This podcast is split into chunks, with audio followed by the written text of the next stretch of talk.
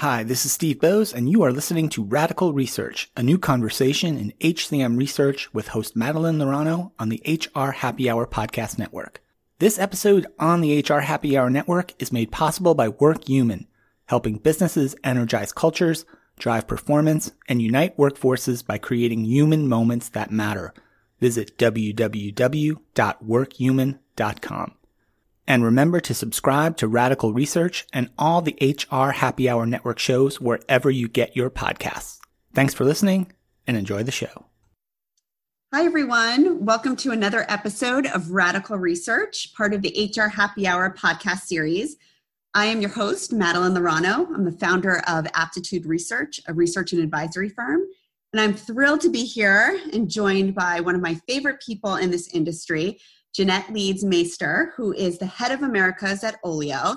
And she's a talent executive extraordinaire. She's worked at many companies, many companies we've all heard of in this space. Um, welcome, Jeanette. I'm so excited that you're here.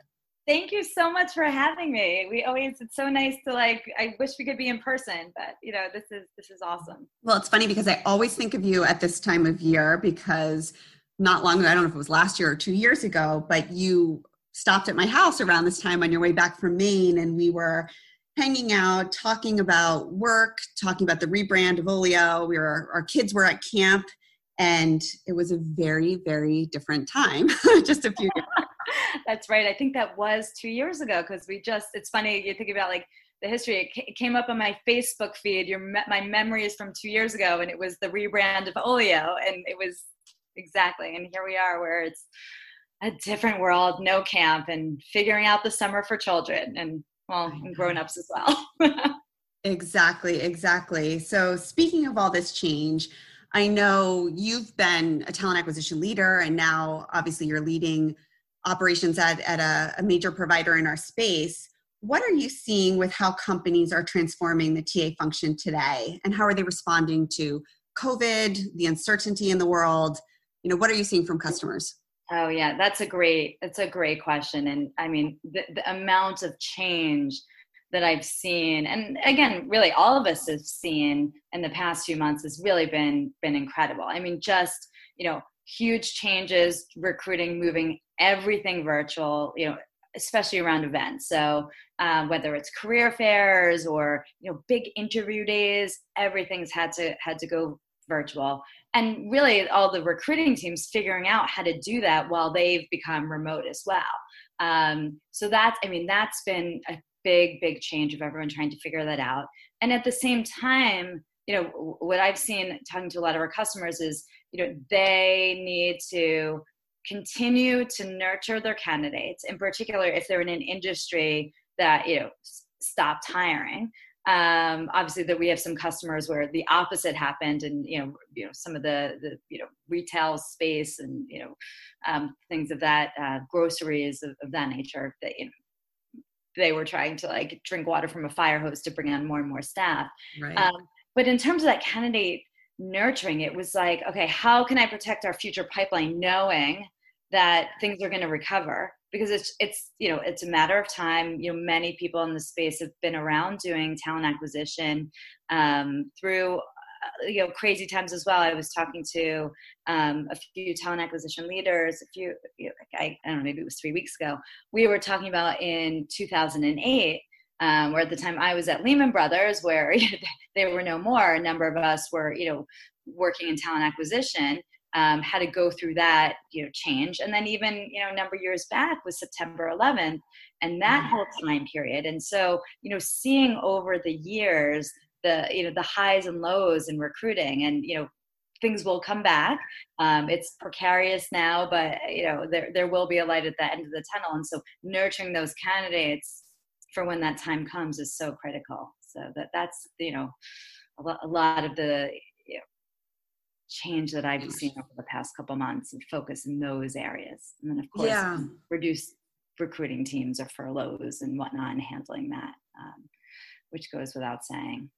The nurturing talent is so interesting to me because, you know, you talk about the change from right after 9 11 and then 2008, 2009.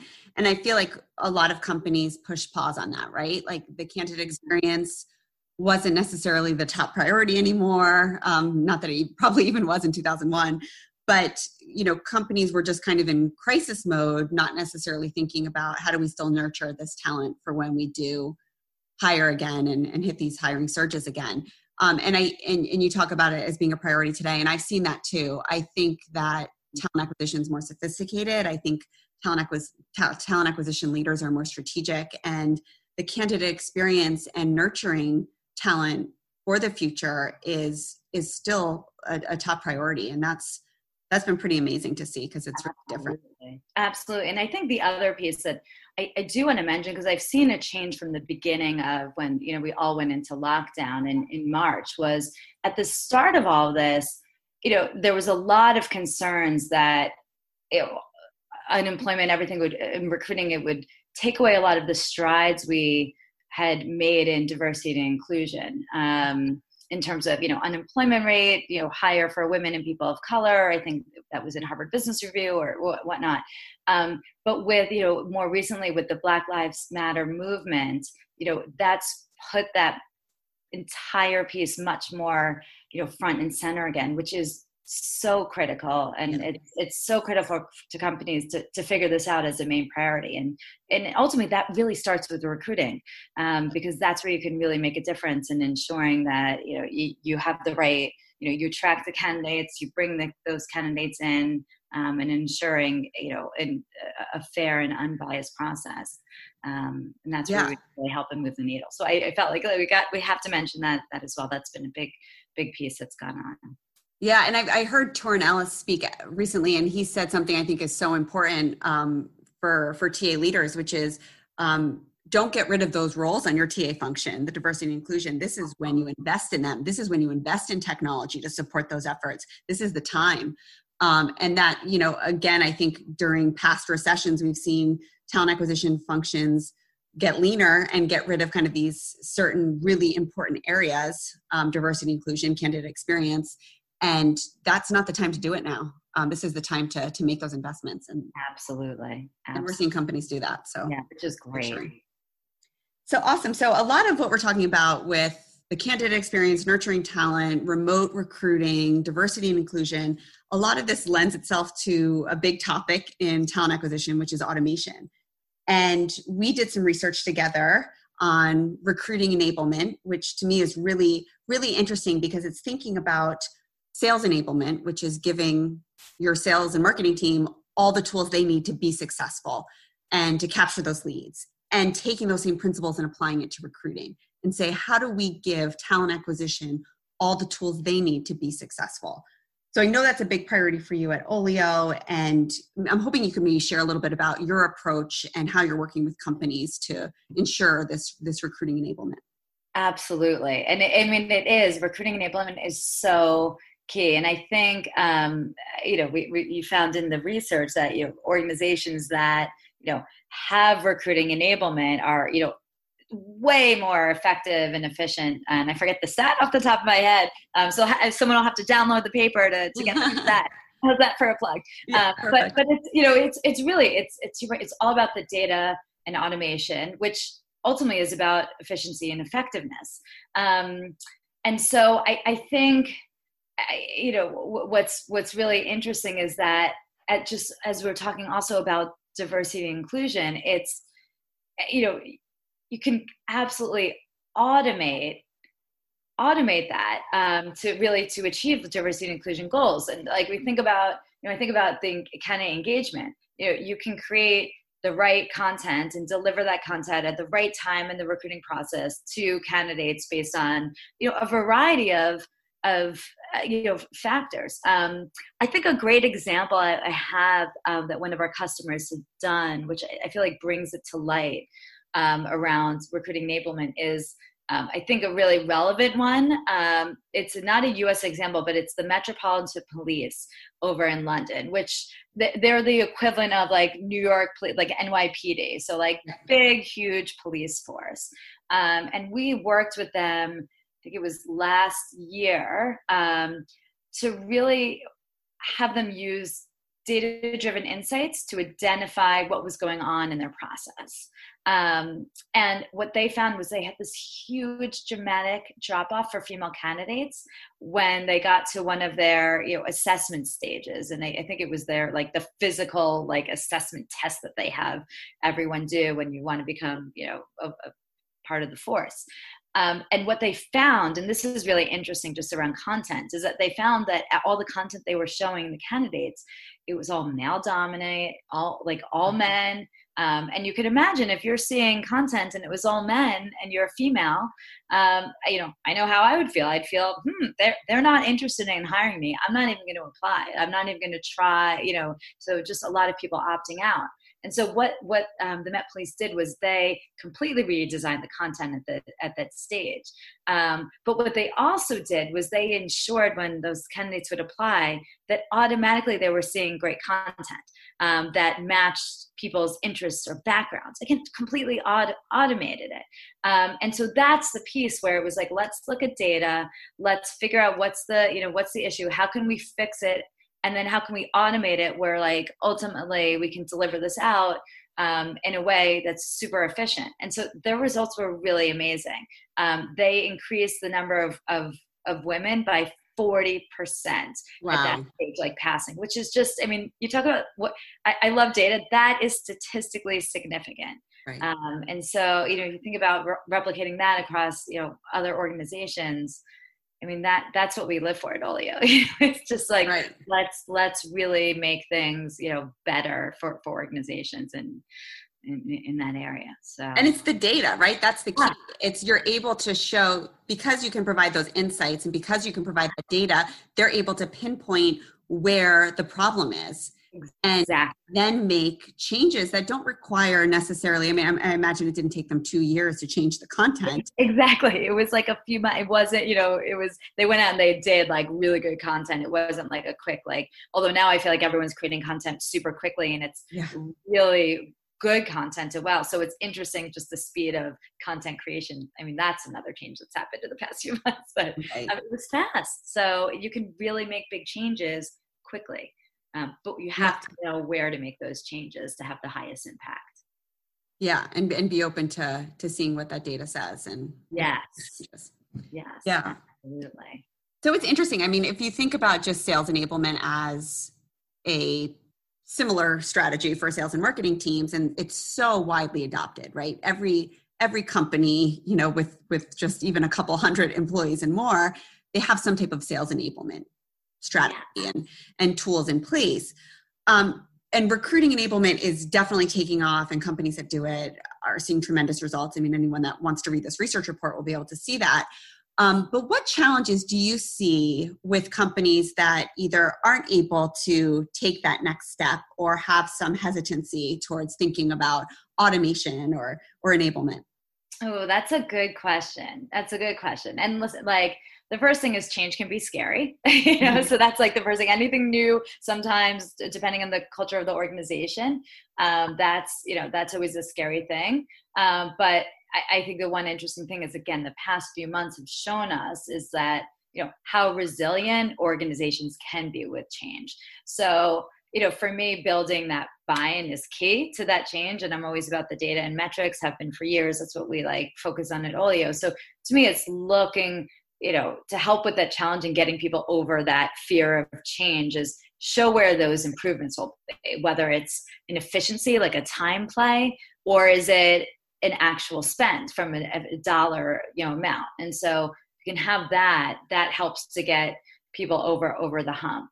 Um, and to me the other piece that i think is really um, is really critical is building in the automation right into the process um, where the recruiter is. Because I, like I, I started out my career as a campus recruiter many many years ago. And i know like everyone is so busy. The recruiters are busy. You know it's just like drinking water from a fire hose at all times no matter what's happening. And so if a recruiter has to go and go to different places or different areas like online to make something happen the harder it is for them to do that like they're not going to do it. So it's to me it's really important to embed um, that automation of whatever that process is right into wh- where they spend their time.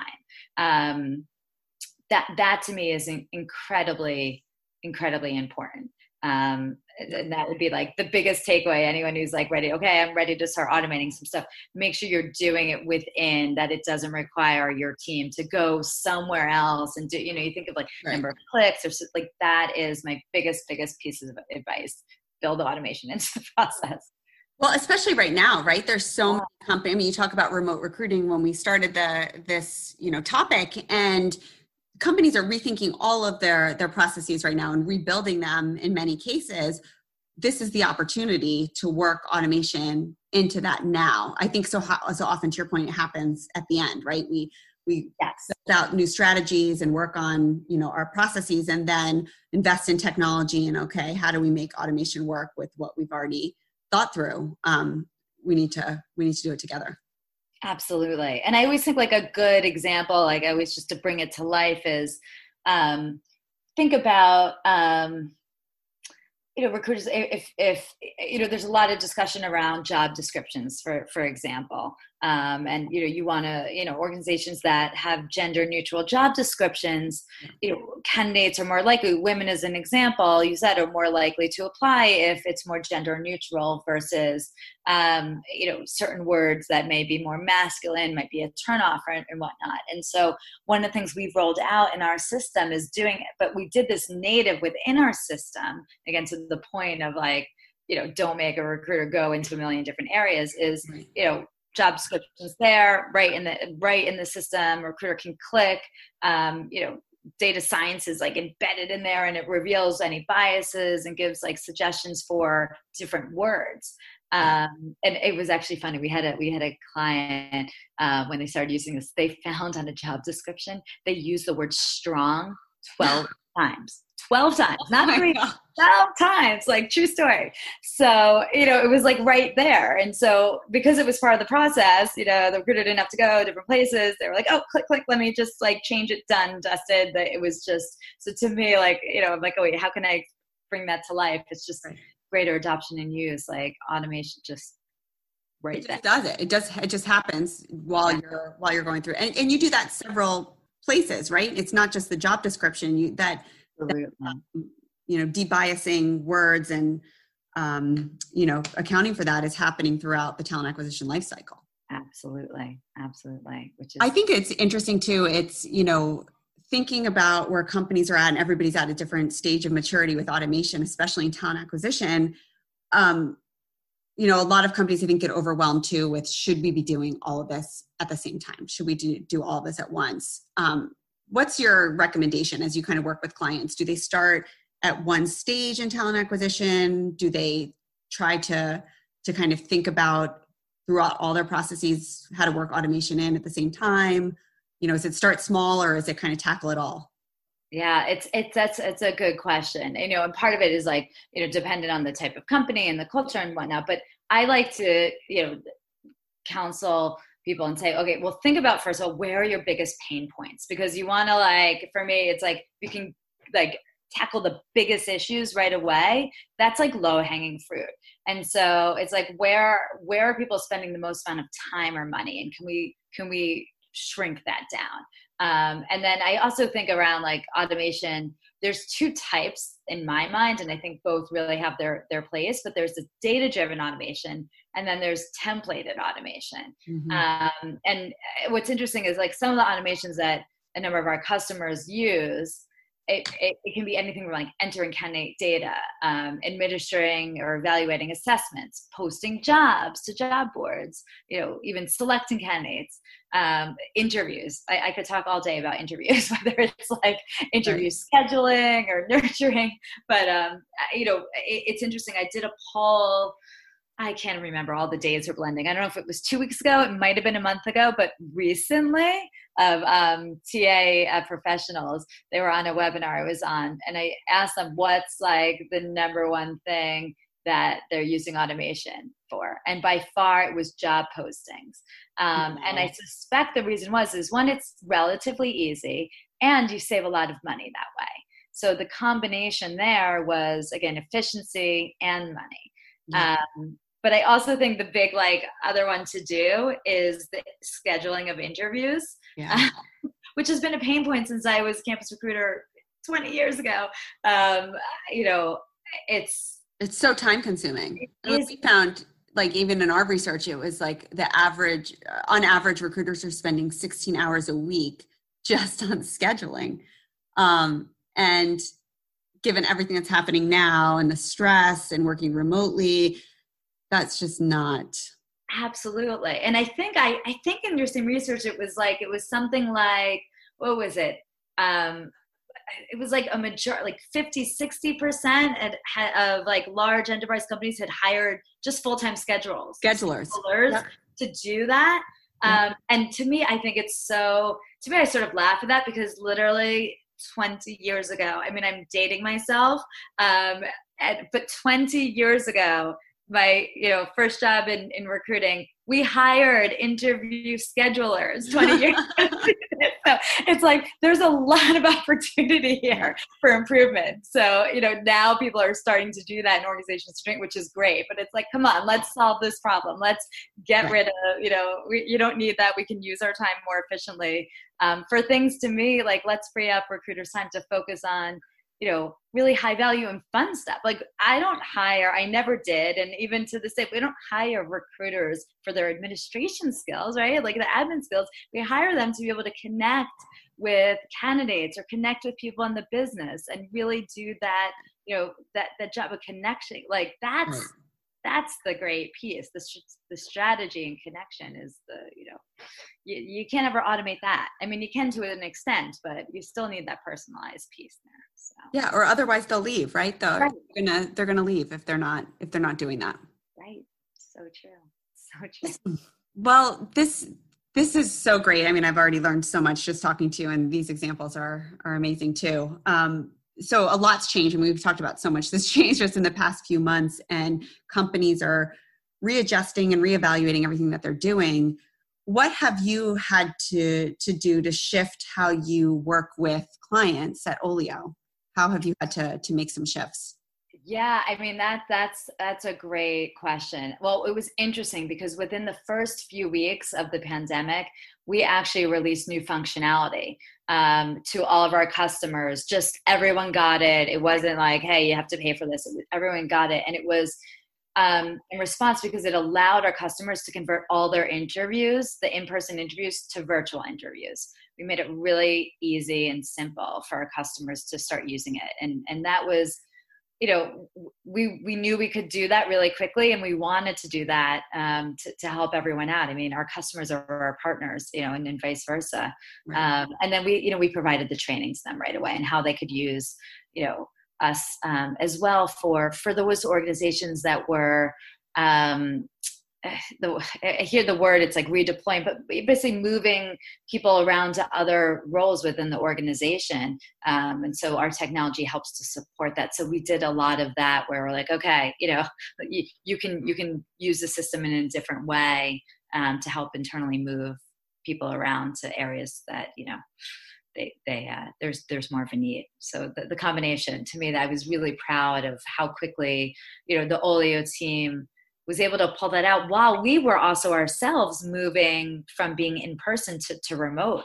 Um, mm-hmm. so that was that was big you know our, our, our team especially our london team who um, we have a large base there of staff like everyone went home. You know a lot of our staff in the us we already were pretty virtual um, and just the way we're set up larger region um, and just you know again it's amazing what you can accomplish you know being really quick on the fly. So yeah. Crazy times. Crazy times. Well this is so great. Thank you so much jeanette for joining me. I i know we have this research report available. It's actually interesting because we did the survey january and february and then just you know published the report right in the right in the beginning of the pandemic. And it actually is to me just as relevant if not more relevant today given everything that's happening and everything we've been talking about than it was even in january and february. So anyone that's interested in that report will definitely make that available. Jeanette, can you tell us how people that are listening can connect with you, learn more about Oleeo, learn more about your experiences in talent acquisition? Absolutely. Well, they can go to our Oleeo website and I'll spell it. It's O L E E O. So O L E E O dot com. Um, and so we have like lots of resources there as well and our blog and whatnot. Um, for me, I'm on all social media, so you can find me on Twitter, um, LinkedIn, Facebook. Um, I'm now on TikTok, but I think I might be private still as I'm making lots of TikToks with my daughter. Um, but so uh, you can find me um, there as, as, as well. So um, lot, lots of ways we have, you know, we're, we're all online now. So that's where you can find me. awesome. Well, I, I'm gonna have to check out TikTok. I'm not on. I, I, I think I need to join. you got to do TikToks. awesome. Well, thank you everyone for listening, and you can learn more about the research, and we'll make that available. So, I hope everyone is having a wonderful week. Thanks so much. Thank you. Take care.